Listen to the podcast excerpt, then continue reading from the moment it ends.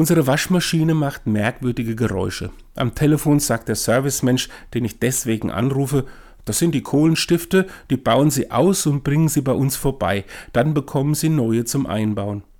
Ich bezweifle sofort, dass ich das kann und bekomme die Antwort, die mir dann zum Verhängnis wird. Klar können Sie das, Sie sind doch ein Mann. Schon traue ich meiner Selbsteinschätzung nicht mehr. Er ist ja der Experte und ich bin tatsächlich ein Mann.